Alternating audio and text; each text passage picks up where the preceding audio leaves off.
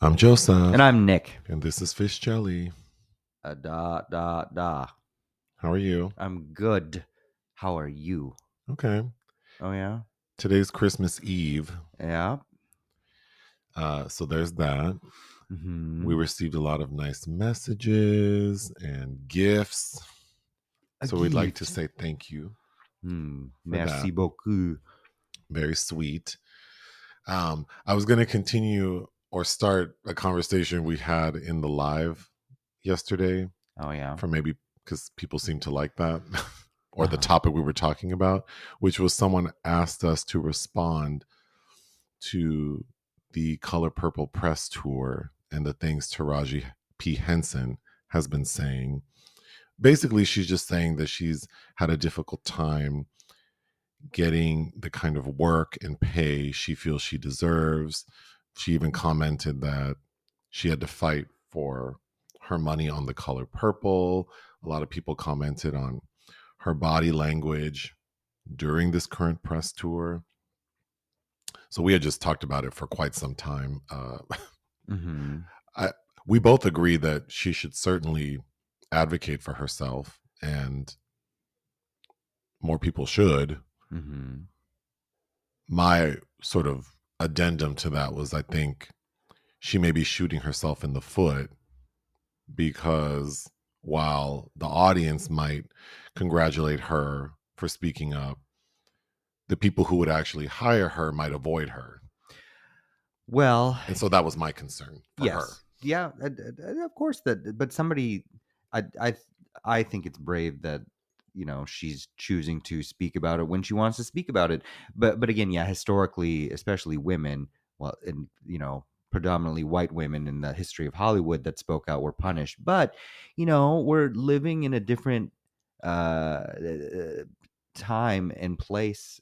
Well, not place, but where the gatekeepers aren't just white people that are going to be potentially angry at hearing having her hear that and you know the other gatekeepers like okay maybe oprah won't want to work with her again but oprah's not the only game in town there's a lot of people that would want to work with her i think I think she's also brave, but I think, you know, you can be brave and stupid. And I think yes but she, you know, Oprah's not the only game in town. Taraji P. Henson's not the only game in town. And the only thing people would know her from, like, depending on the kind of project she wants, would be as playing a very specific character, being Cookie on Empire. Mhm. I feel like that role it probably has probably limited her, and that's why she hasn't been getting the kind of offers she thinks she should. And I just think being easy to work with, that's often weaponized. Like because I was advocating for self for, for myself because I spoke up about something now I'm difficult. And you know, of course, like Monique sort of derailed her career was derailed after she didn't want to do press for Precious because she wasn't going to be paid. Mhm. And I totally those are fair know, things i mean I don't want to work for free either. But I think, you know, the other thing is people don't really realize what's going on. Lots of people just assume that uh, everything is taken care of for these people on in these year long press tours that happen with stuff. And it's like, no, actually. Uh, I will say though, I think in my own career, I've been able to get ahead because I did do things that maybe were outside of the scope of what I may have been compensated for, with the idea that, like, oh, if I come across as easy to work with, that might benefit me in the future, which it has. for sure. But then So- I, I think the flip side of that is these are like Monique and Taraji, these are people that have uh, successful careers. They are notable people. They're talented people. And I think at a point, the frustration comes is like, well, when am I going to be treated that way uh, by this industry that I'm working in? But I don't know that it's linear in the way that, you know, if you're a nurse, like an RN, and you have your two year RN, and then you go back and get your BSN, and then you get your MSN, and then you get all those certifications they put on their office plaque that allow them to continue to grow in their career. Those are quantifiable things that should warrant um, promotions and pay raises because we can qualify and quantify your skill level. When it comes to art, which is what acting is, I just don't know that just because you've done X number of projects or you got this nomination or this award or because people like you in this, that doesn't necessarily translate to a dollar amount because the reality is the most talented actor, you know, like if we can all agree someone's very talented, that doesn't mean that the project they're in will be a success. So then someone has to front that money. And it's really easy to be like, well, these corporations, these um, studios, but they're not these like infinite wells of money. They have shareholders they have to be accountable to. So it is a business. It is a business, but there's there are broader uh, issues at play here. Particularly if we're speak, if, so if we're speaking of women, that there's a legacy of like, well, women we only pay women this much, so that is why you're getting this offer. If you're a black woman, you're going to get even less than that because that is that that that is the uh, part of the the caste system of, of what's uh, uh, and how payment is involved in that. So the only way to change that is for people to be very loud and, and vocal about the bullshit. You can be as loud as you want, but the numbers have to make sense. Like, you know, Monique was saying, like, how could Amy Schumer get paid the kind of money Dave Chappelle was and Chris Rock and well, and that she was offered peanuts, and it's like, well, because Amy Schumer had had well, she was a number one a- a movie. hot streak. Yeah, She had a hot streak. She was selling out arenas. So Netflix knew that her comedy special would be streamed at a level that would warrant that pay. Monique would not. And I'm sure Monique's Netflix special, who we we talked about her Netflix special more than once on the podcast and the YouTube channel, Mhm. and people didn't even know she had a special. People Mhm. didn't even know she came out as queer. technically. So clearly, she didn't get the kind of audience that someone like Amy Schumer did. And that is why she did not get paid the money. Mhm. To me, I think it's just numbers because if if she did, they would have paid her what she's worth to them. That's the other thing. Value is relative. Yeah, maybe from for someone my age range and my background, yeah, Monique has much more value to me than an Amy Schumer. Mhm. Like I watch the Parkers and I love the Queens of Comedy. Like I know Monique. So if I had to choose one, I would definitely choose Monique. But Netflix knows their demographics. They know their streaming habits. Like they knew that she would not warrant a $10 million payday. And that's why they offered her ass 250,000 mm-hmm. because that's what they thought that she would I, bring in. yes, and in retrospect, it's like, well, what she should have done is take that money and have a killer set. If you ask me, that's what she should have done. But and, because and, the exposure and then in the background, the thing is like it. It's much easier to say these things. It's like like Taraji, you know, what if she? I don't know. You can't predict the future, so she's seizing the opportunity to speak her truth now. But it's like, how much more powerful would it be if, like, say, she won the Oscar, and then she's like, "Oh, by the way, I had to struggle to get pay what I was worth on this black production." Well, if you ask me, I would say that would still be a stupid thing for her to do. I think it's a real thing and a brave thing, and I, I definitely agree with why you feel that that that it would be, but I just don't know that shooting yourself in the foot is going to help anyone. Certainly not yourself. And Well, what her statement in those clips I'm watching is also about the the, the women that are coming up behind her.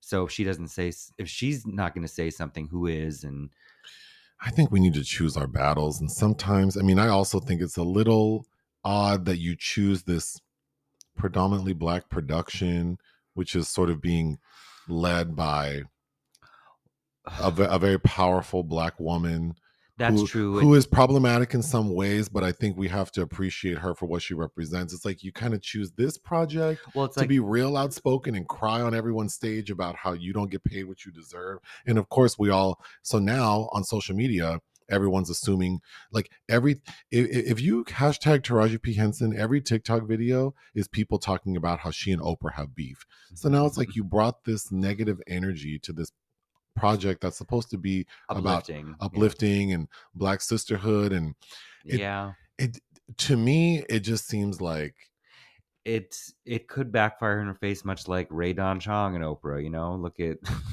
well speaking of other color, pur- the previous color purple's beef. And I'm sure some of that is punitive, and I would argue that that's not fair.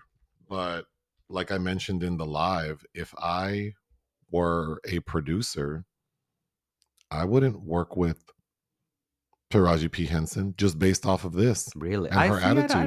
don't. I. There are a lot of really talented, beautiful black women in their 50s who can act. Like, I, who would, like, she's not the only game in town. And we have to be realistic. sure, but I, I- I, I, don't see the the need to. Well, even even kind of what Monique had to go through to get kind of back on track, and she, you know, she is has been in stuff, and she's worked with Lee Daniels again.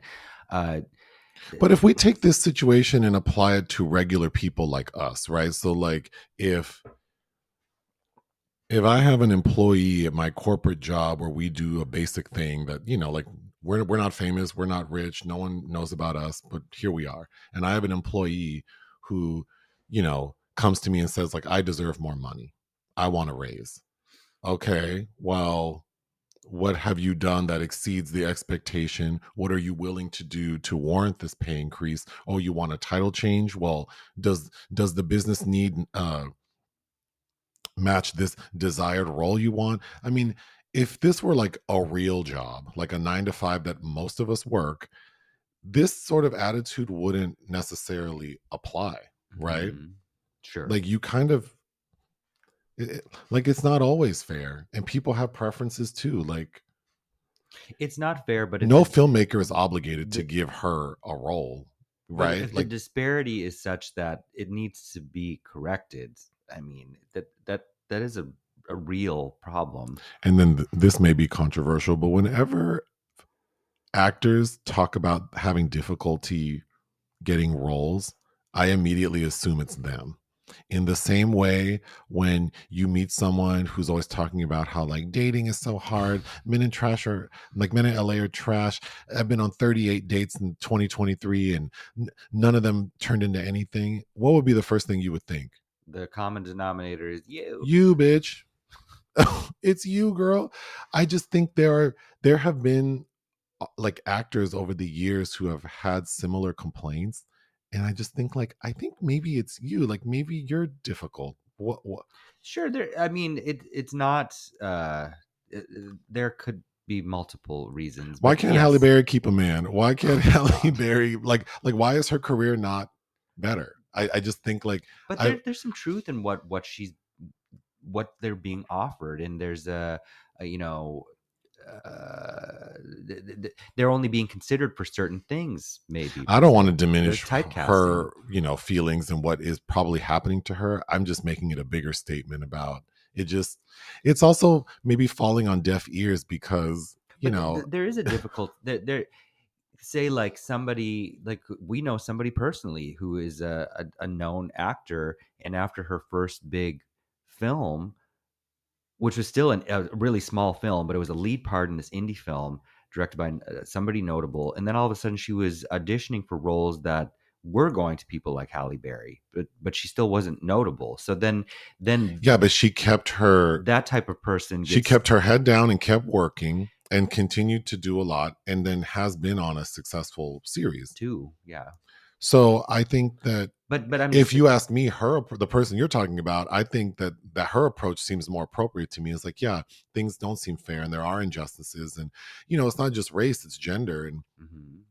but it's like you keep going and i don't know that i'm not saying never speak out. I'm just saying that if you choose to speak out there may be repercussions.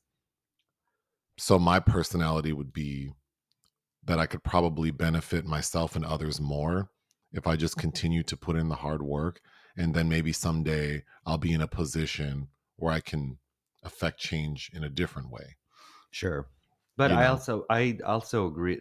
I, I I think that there's it's powerful. It's powerful to speak truth to power as well. So I I I mean we'll we'll see how this all plays out for her. But I wasn't uh, bothered by her doing that. It seems that people have very strong opinions about it. It's like maybe we should just back up and uh, let let the room breathe. I'm definitely a like non-confrontational, non-violent approach to things, but I also respect people who feel like no, like we need to take a stand, like we need to be aggressive and loud. I I don't have a very strong opinion against You that. know, squeaky wheel gets the grease, right? I don't know. Like if so, if Yeah, if- but then to call attention, see, but again, it's just my personality to call attention to yourself in a negative way. Because again, for all of us who support her and think she's great, it's like good for her. And I genuinely mean that. Like, good for her for speaking her mind. She clearly felt like she needed to say something. Mhm. But then for the people who actually are in control, because we're not, that doesn't appeal to them.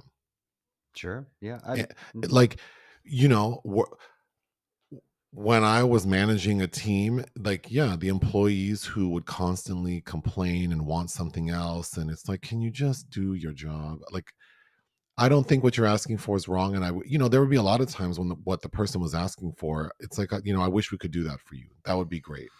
But we can't. So you become a nuisance to me like every time like i i cringe every time i see that you're requesting some one-on-one time with me because i like i know you're going to talk about money and duties and and raises and title changes like Mhm.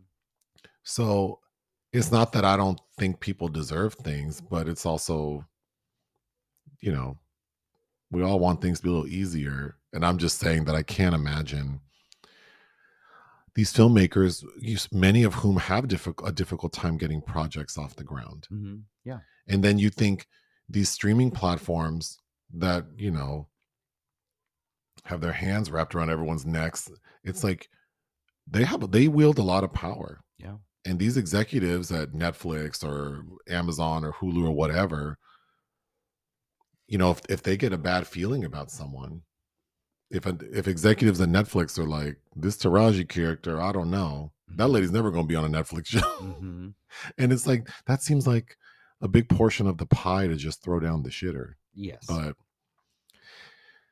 i think that's all i would say about that for now i guess. Mhm. like you said we'll see how we'll see how it goes. this I don't know. evolves. I hope it works out well for her. There was a question um, about animation because you had said that you really didn't love that first spider-man spider verse movie and then i had commented that i didn't like how it looked. So there was a question about like which animation style do we like? And i think we both agree like I, it, it's not how the movie looks it's the story. And then if i don't love the story and i think it looks weird Mhm. like the spider-man movie it doesn't help there are times when the look of a film does help but you were saying that there are like six animation styles I believe so, five or six, but yeah i don't I- have a preference I don't have a preference. It, uh, I didn't. I don't love the Spider-Man animated films because I don't inherently love the self-reflexivity, the endless, uh, self-referential bullshit that supplies supposedly what's called comedy in those films. Um, I, I don't. I just don't care for. I, I just don't care for superheroes. i just thought that the animation looked like it was supposed to be in 3d but i didn't get the 3d glasses so that just you know i didn't love that But yeah, it didn't. bother- It's kind of like uh, Miyazaki's films. Like I, I really love Spirited Away, but you know, re- watching my neighborhood Totoro, it's like I don't like precocious children that are screaming and wailing through a whole movie. So you know, those Miyazaki films, which focus on residuous little girls, I, I don't I don't like as much, and that has nothing to do with the animation style. It's purely uh, the story and the grading characters that I have to sit with for however long. in the sorry to this man section there were a lot of comments about Oh, I already forgot. Yeah. the Iron Claw and how there's a sixth brother who killed himself. And I mean, Is that in the film? no. So okay, so I I, I was responding to the what was presented in the film yeah, I feel like, yeah. I mean, I don't know why the filmmaker didn't include that, but that wasn't in the film. So, I mean, how would I have known? Anyway, but there's that. And then we reviewed a film called Anyone But You. Mhm. And one of the most grating characters I've experienced in a long time is played by an actor named Gata, who I guess is a rapper. But No, It's, it's Gata. Sorry, Gata. I kept calling him Gata. I was calling him Gata too. Yeah, it's apparently it's like alligator. And then someone said spelled like alligator, but alligator is not spelled that way. But whatever. I certainly don't want to deliberately mispronounce someone's name. well, But you know, course, proper nouns are difficult because sometimes they don't make sense. I The mean, English language doesn't make sense. the English but- language doesn't make sense, but you know, well, one, I, you know, I I'm, I'm white, so uh, I, I, not. I mean, I like some rap and hip hop. I would probably, I, would I'm not- probably discontinue this conversation and just say that this person's name is Gata, and we did not mean to mispronounce it. I did not mean to mispronounce it, but I would say that a You- Y. I feel you're going to dig yourself a hole. No, a, a, a, a G A Y or a G A E would uh, automatically give the English speaker. I think you are digging yourself Okay. a hole. I just would stop that. Okay, moving on to projects of interest out of this world.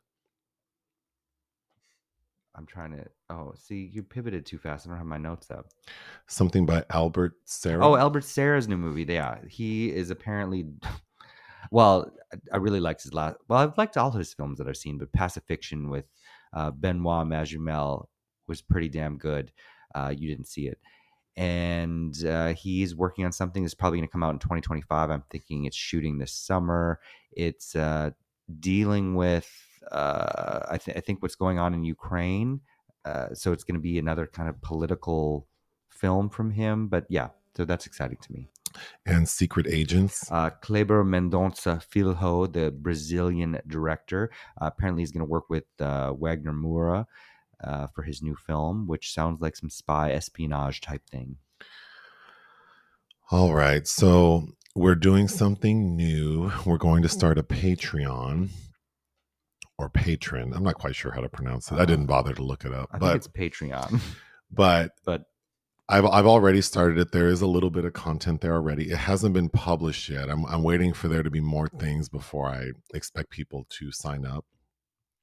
But what we're going to do uh, for one is the movies for fun section will move to the Patreon mhm.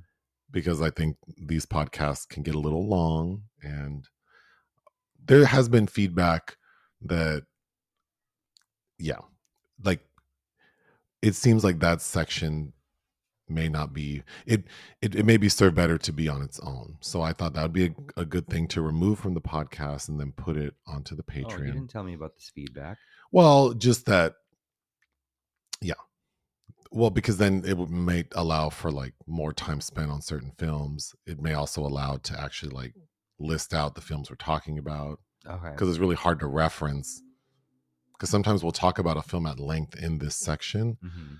and then when someone asks have we talked about it it's hard to but if i make it a separate section i could actually list out the films so that it can be referenced but that will be part of it we're going to do singular reviews of films we didn't do for the youtube channel like films that we didn't catch as a new release and now they're like a month or two old Mhm.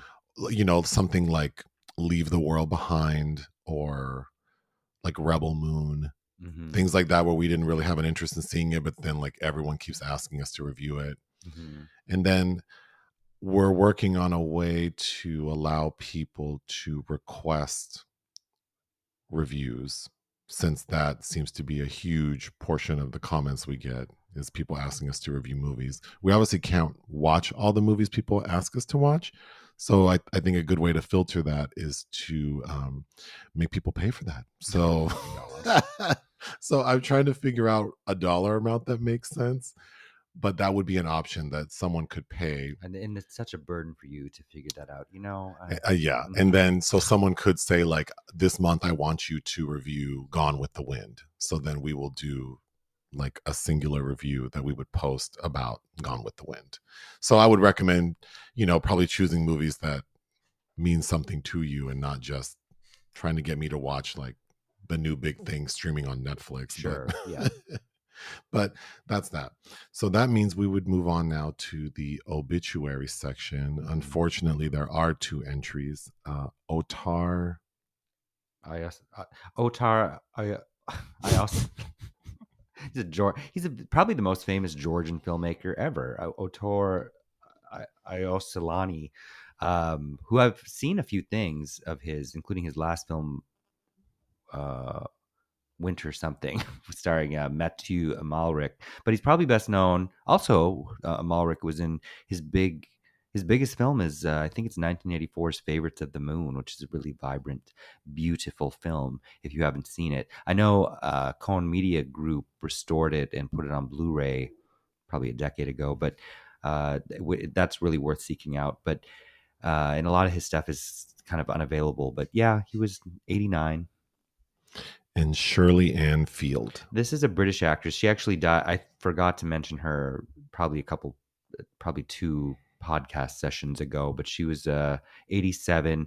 And there's this uh, Joseph Losey film she did called The Damned, which I have been meaning to watch and I haven't had time, but uh, that sounds very interesting to me. All right. Well, let's take a break. This week's secret film was my choice, and I chose the 2003 comedy film Girls Will Be Girls. Mm-hmm. Why did I choose this film? There's a character in it named Evie, played by Jack Plotnick. Mm-hmm. And I don't know if this was before or after the film. It, it might have been the inspiration for this character, but he did um he he did this character and made a YouTube video and it was called Christmas Evie. Mm-hmm. So I always think about Christmas Evie.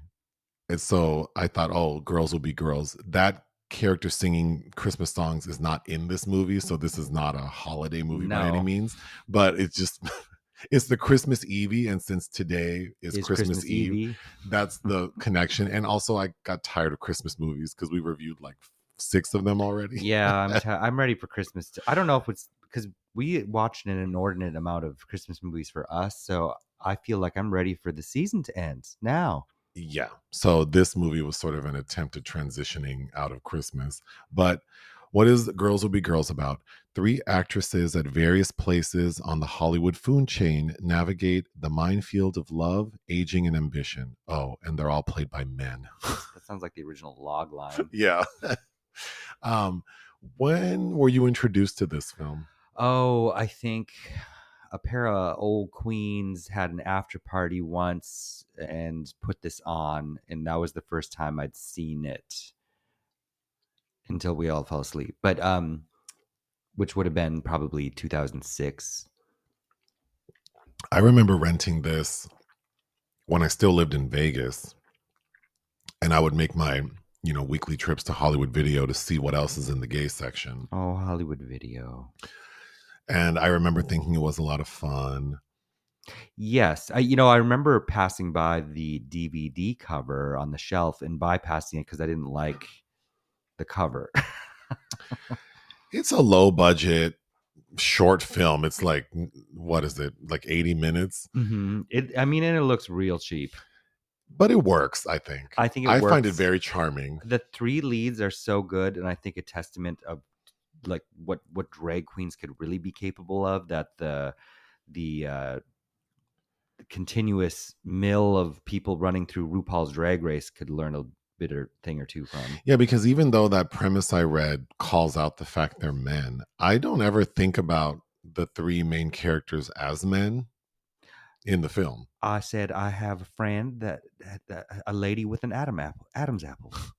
Okay, so this movie. So Evie is played by Jack Plotnick, and Evie is this washed up alcoholic Mhm. actress who lives somewhere in LA in this house, and she rents one of her rooms out to a woman named Coco, played by Coco Peru. Mhm. And so we see them living together. Evie's awful.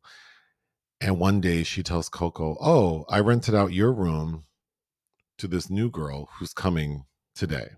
So, of course, Coco's upset because she has to move into a smaller room she doesn't like. That's called the bicentennial. That's called room. the bicentennial room. But apparently, she's not allowed to redecorate. so, this new girl shows up, and her name is Varla, Varla Jean Merman. played by the drag queen Varla Jean Merman. And Varla is a little starlet. She's moved to LA to become an actress. And right away, we learn that her mother was an actress named Marla. and in flashbacks, Marla is played by Varla, except Varla has red hair and her mother had blonde hair. Mhm. But we find out that Evie knew Marla. They were sort of rivals. Okay, so we see through the film that Evie's becoming jealous of Varla because Varla's actually getting work. At first, she becomes a prostitute. so there's this sequence where she's been tricked by a pimp. But Evie's son, Stevie, falls in love with, with Varla. He's an attorney With and somehow micro- helps her get acting gigs with a micro penis. Yeah. with a micro. I don't even think you can call it a micro penis. It looked like I have a skin tag bigger than that thing look. but anyway, Varla's career is on the rise. So, of course, Evie is super jealous and mad. But at a point, Varla says, Hey, why don't you do one of those late night infomercials and just make it like a one woman variety show? I'll give you $10,000 towards the 40,000 you need to do it. And Evie's like, Yeah, I'll get a second mortgage on my house and I'll do it. to pay for this, yeah. So the end of the movie is this hol- or this uh, television special called Evie, and Isn't it, immediate uh, isn't it all about Evie? or all about Evie. Is it? I don't know. Um, but as the special starts, we can see that there's something wrong with Evie, and so immediately we think Varla sabotaged her. But we find out it's actually Coco. Coco drugged her because she just hates her.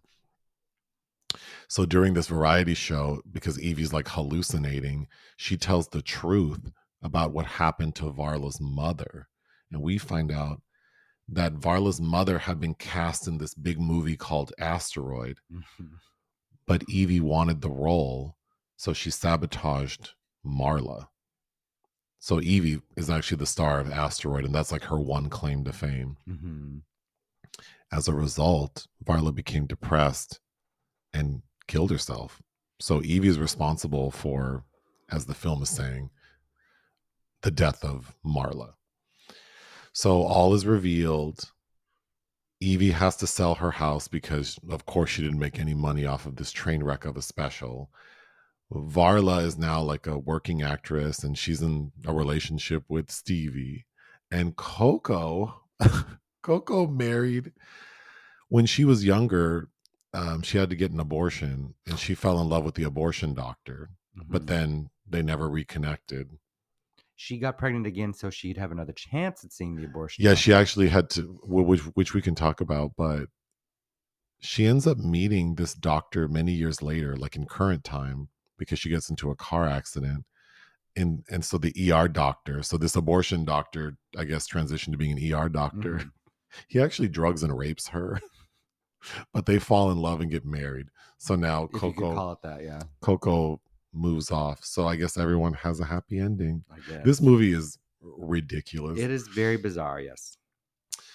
Uh, if you don't, you know, I had a movie night for this, uh, where and you were there with, with double feature with this and Myra Breckinridge.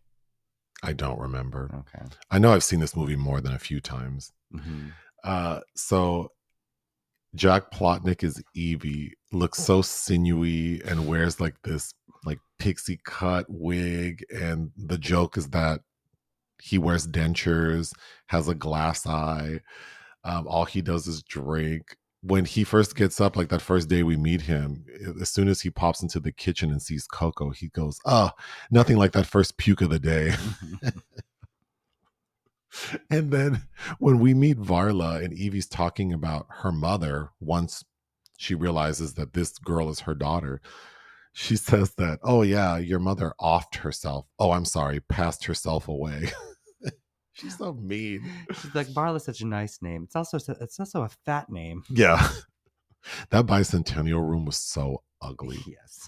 It reminded me of the season of Drag Race where Alexis Mateo did the BAM and she was wearing that like American flag outfit. Yes. mhm. if someone made like decorated a room out of that A Salute outfit to the troops. yeah. that's what this room looks like um so there's a moment like evie is so self-absorbed and can't stand coco and at a point coco is trying to be vulnerable with evie and explain to her like about her abortion and she's crying in the room with evie and telling her full story And then when she looks back to get Evie's response, we see that Evie put on headphones.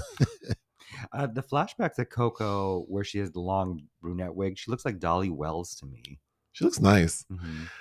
Probably the line I remember from this film the most is when Coco tells Evie about her abortion. Evie's like, That's what you're mad about? Girl, I've had more children pulled out of me than a burning orphanage.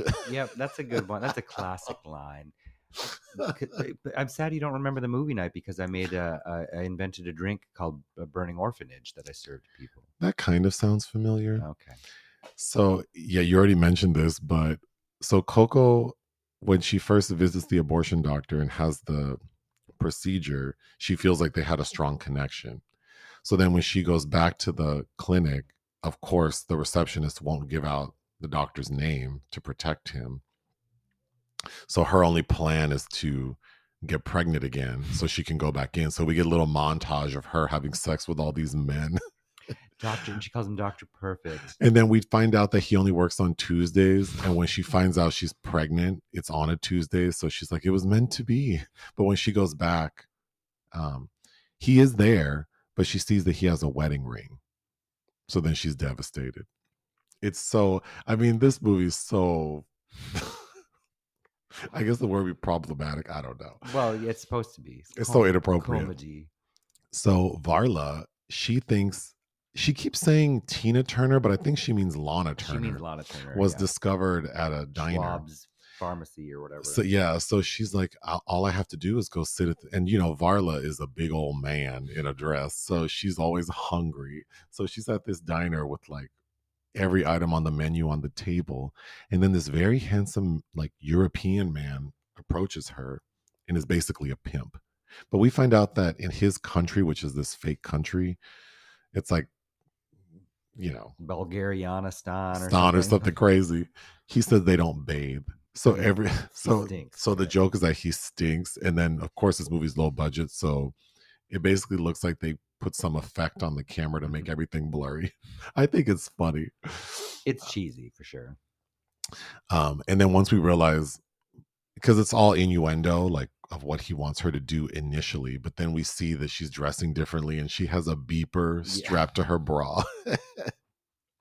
then we see that Varla, she got her first like actor gig. She's doing commercials for this TV dinner Mhm. that's uh that features so so it's like one of those frozen TV meals, but it features this new technology called nutridation, which means like it has some sort of like like ra- radioactive particles. radioactive something particles that um Make it seem mi- mimic the sensation of heat in your mouth and then it, it reads off all the warnings like not safe for consumption causes cancer But- and then one of the flavors you noticed was beef but it's spelled b-e-p-h G E E P H, yeah. so stupid And also the restaurant where she meets her pimp. It's a C grade restaurant, but they they put the C on a sign that says no oh, coffee that's refills. what that was you know what i'm so glad you mentioned that because i all the times i watched this movie it never like i never meant understood what that meant but yeah they're trying to make the c grade restaurant they're, they're trying to hide it. No so evie's big movie is asteroids so we get a scene from this movie and if anyone's listened to this podcast before i know you've heard us say astrophysicist. Yeah. This is where that movie comes from because we see that evie's not a good actor Yeah. and her character is supposed to be an astrophysicist, but she can't say the word. So the way it plays out in the film is It- funny. It's clearly took many takes for her to get that out. Yeah. So Coco has all this trauma because she's remembered, you know, about her sexual assault and the abortion doctor. So the the stress of it is causing her to slowly hack off her pinky toe with a nail file. so, you know, Evie's vile to everyone, including her son Stevie. And at a point, they get into an argument, and Stevie asks his mother, What have you ever done for me? And she goes, Carry you to term for starters. Coco would have had you sucked out for a phone number. Mm.